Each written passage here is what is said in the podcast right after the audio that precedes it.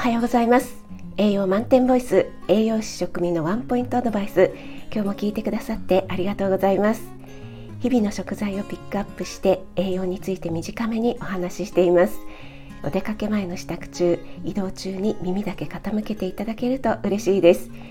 はい今日の食材はごぼうです。えー、ごぼうってねちょっと地味な野菜なんですけども侮れないんですよ。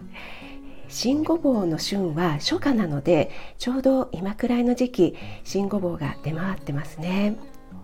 えー、ごぼうはですね何といっても食物繊維が際立って多いので便秘の解消や、えー、体の中のね有害物質を吸い取って外に出してくれるっていう働きがあるので動脈硬化などを予防するというふうにも言われています。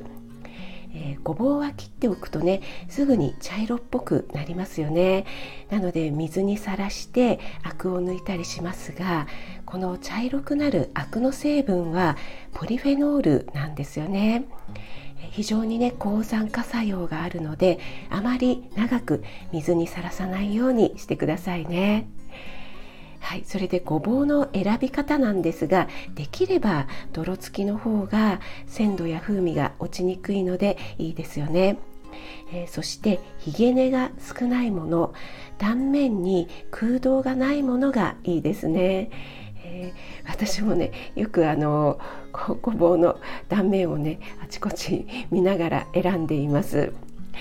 はい、えー、それでですね昨日あの初めて朝ライブをやってみました、えー、今後ね継続して定期的にやっていきたいなと思っているんですけどもまだ試行錯誤中なので、えー、皆さんの方でねこんなことやってほしいっていうのがもしありましたら教えていただけると嬉しいです。